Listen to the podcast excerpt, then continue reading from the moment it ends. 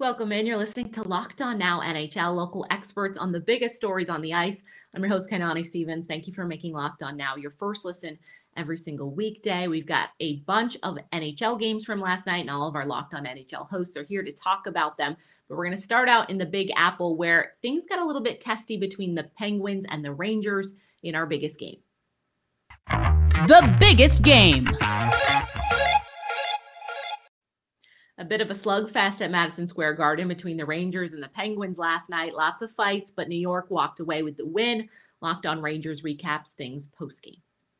Hey, what is going on, hockey fans? It's John Chick Locked on New York Rangers. The Rangers just wrapping up a 3 0 home shutout win against the Pittsburgh Penguins. And with that, the Rangers take three out of four games from the Penguins this season. A game that, you know, through two periods I thought was fairly civil, you know, considering that it is a division matchup. But then uh, the temperature really rose in a heck of a hurry. Things got really ugly, really nasty very quickly as this game progressed in the third period. There was a big get together at the end of the game with, you know, both teams coming to the red line, uh, all kinds of fisticuffs, playoff like intensity. And, you know, I think the biggest takeaway from this game for me is that Igor Shesterkin is right back on track. You know, I think he's had a, a little bit of a hiccup lately, you know, the last 10, 12 games, however far you want to go back.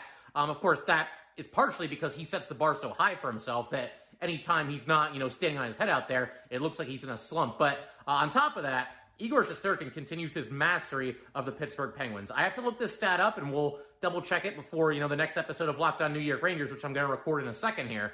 But I'm pretty sure Igor Shesterkin in four games against the Penguins this season has given up a grand total of just four goals. And these two teams could very well uh, be playing each other in the playoffs. And I think if you're just a general hockey fan, after watching this game tonight and seeing the intensity and everything that happened, I think you got to be rooting for that to happen to see a Ranger Penguin uh, playoff matchup. That could very well be what ends up happening. Uh, we're going to talk about all this and all the extracurriculars in this game on the next episode of Locked On New York Rangers. Do not miss it. The Flyers have had a season to forget, but they were impressive Thursday night against the Blue Jackets, and Locked On Flyers breaks down how they got the win. Russ Cohen for the uh, Locked On Flyers podcast. The Flyers get a big four to one win over the uh, Columbus Blue Jackets. Kevin Connauton gets his first goal as a Flyer, but Owen Tippett, Noah Cates, Travis Konecny get the last three goals of the game. You know, much better game from the uh, the last time they played Columbus, and they were able to play a better defensive game, smarter game. They definitely uh, protected the house more, which is something we talked about, and just uh, really helped out Martin Jones, who also you know did really well too. Martin Jones is finishing this season strong, so that's it. Listen to the show. It was a physical matchup between the Senators and the Predators. Nashville able to sneak out of Ottawa with a win, and Locked On Predators tells you how they pulled it off.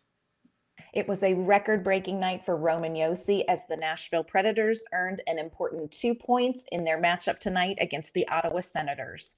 Hi, everyone. I'm Ann Kimmel from Locked on Predators. The Predators took on the Senators tonight in Ottawa. Now, Nashville was coming off of a very high intensity game against the Minnesota Wild Tuesday night, but they've struggled sometimes this season playing down to their opponent's level.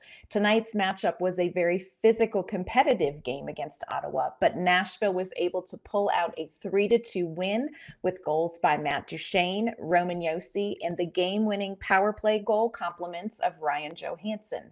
Now this game was far from perfect. Nashville committed too many penalties, and Juuse Saros had to bail the team out on several breakaway chances. But in the end, two points is two points. The big story, though, is Roman Josi. He had a three point game tonight, setting the new single season points record with 87 points.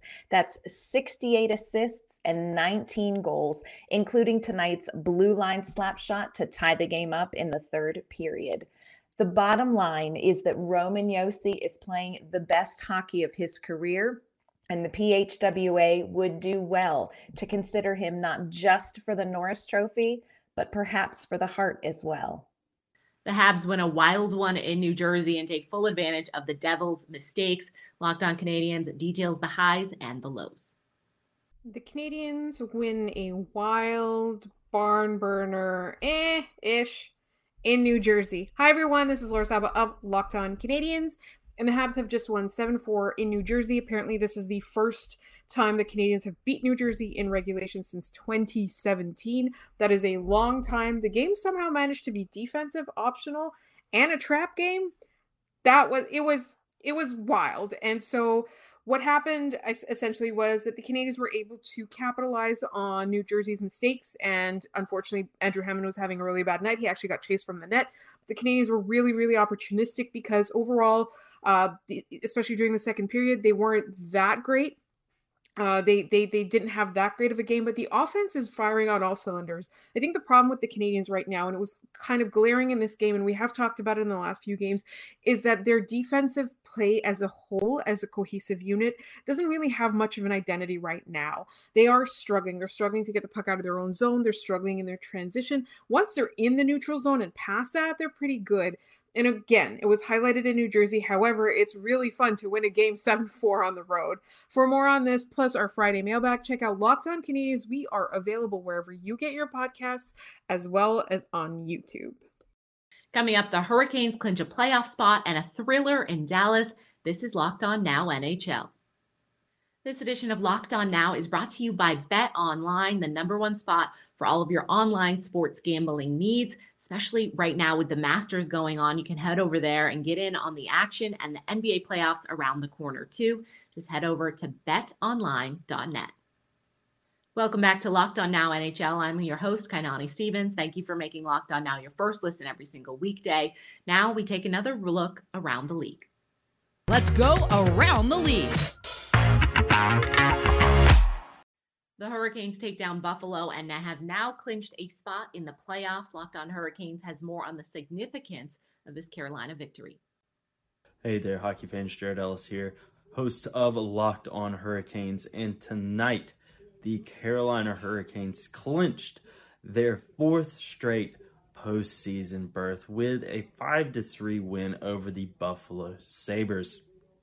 Again, this is the fourth straight season that they've made the playoffs after a decade of not making the playoffs. And Rod Brind'Amour's fourth season as head coach. This was a very eventful game. The Hurricanes came out slow, very much like they did in the last game against Buffalo, not looking good. But then they were able to turn things around, feed off the home crowd that they do so well. And Sebastian Aho with his goals tonight. He passed Jeff O'Neill for third all time on the Hurricanes goal list with 173. And also, with tonight's win, the Hurricanes are at 100 points for the season for only the second time in franchise history, the first time being in 2005 2006 when they won the Cup. So make sure you tune in to Locked On Hurricanes wherever you get your podcasts and on YouTube for a full game recap of this game. Go Canes, and let's enjoy our fourth straight trip to the postseason. The Kraken got a big night out of their goalie as they shut down the Blackhawks en route to a 2 0 win, and Locked on Kraken has more on the final in Chicago. The Seattle Kraken get a big win on the road. It's the 20th shutout for Philipp Grubauer as the Seattle Kraken hand the Chicago Blackhawks their sixth loss in a row. Now, Gruby made 29 saves in his 20th shutout, and after the game, talked about how important it is to have both goaltenders throughout the season and how important it is for this Seattle Kraken team to continue to compete, to continue to play for one another, and that there's still plenty that they have to play for at this part of the season. It's Wennberg and Eberle with the goals. We'll break it down coming up on Locked on Kraken. A thrilling game, a back and forth affair between the Stars and Maple Leafs. Toronto coming out on top in overtime. Locked on Dallas has more on an exciting game for hockey fans. The Dallas Stars played against the Toronto Maple Leafs in one of the best games of the season, and the Stars fall just short in overtime on Auston Matthews. Big night. Hey, everybody. Dane Lewis here with the Locked On Stars podcast, coming to you after the Dallas Stars overtime loss at the hands of Auston Matthews and the Toronto Maple Leafs.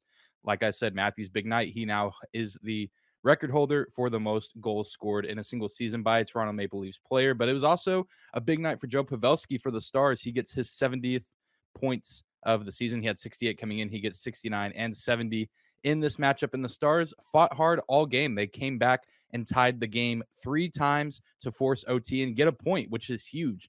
Obviously, you would like to see this team get two points given the way that the season is shaping out right now. But now they have a two point lead over the Vegas Golden Knights for that second wild card spot instead of just a one point lead. And they have a favorable matchup on Saturday with the New Jersey Devils. But overall, this was a highly entertaining game, a game that maybe the Stars probably shouldn't have been as competitive in, but they kept finding ways to attack offensively at kind of surprising moments and, and keep the pressure on Toronto just to make them continue to work hard. Uh, and force the issue. And Scott Wedgewood, a great night in the crease overall. I mean, having to face an offense as high caliber as the Maple Leafs is a tall task for any netminder in the league. And the Stars' backup goalie did just fine. Uh, and Rick Bowness did say in his post-game press conference that we will likely see him sometime this weekend with the back-to-back. So he should be fresh and ready to go there, as should Jake Oettinger. All in all, a disappointing loss for the Stars, but still a positive because they do get one point. Joe Pavelski is now nine points away from tying his career high in points. A lot of good moments in this game, a lot of great things to talk about, and we will cover it all on Friday's episode of Locked On Stars. We'll see you there. The Flames avoided a series sweep against San Jose by getting the win last night, and Locked On Sharks has more on the fifth loss in a row for San Jose. The Sharks lose their fifth in a row. I'm JD Young of Locked On Sharks, and the Sharks fall four to two to the Calgary Flames. Um, again, Calgary showing why they're one of the best teams in the NHL, and the Sharks showing why they're one of the 10 worst teams in the NHL here. So, uh, but the big story out of this one James Reimer leaving in the third period um, took a hit from Captain Logan Torres. He was tripped and was, left the game, looked shaken up, um, and, and left the game. So, Kaapo Kähkönen came in. Um, looked solid in the short amount of time he played, but uh, yeah, James Reimer left. Not sure what his status is as of now and going forward. So we'll have a full breakdown of tonight's game.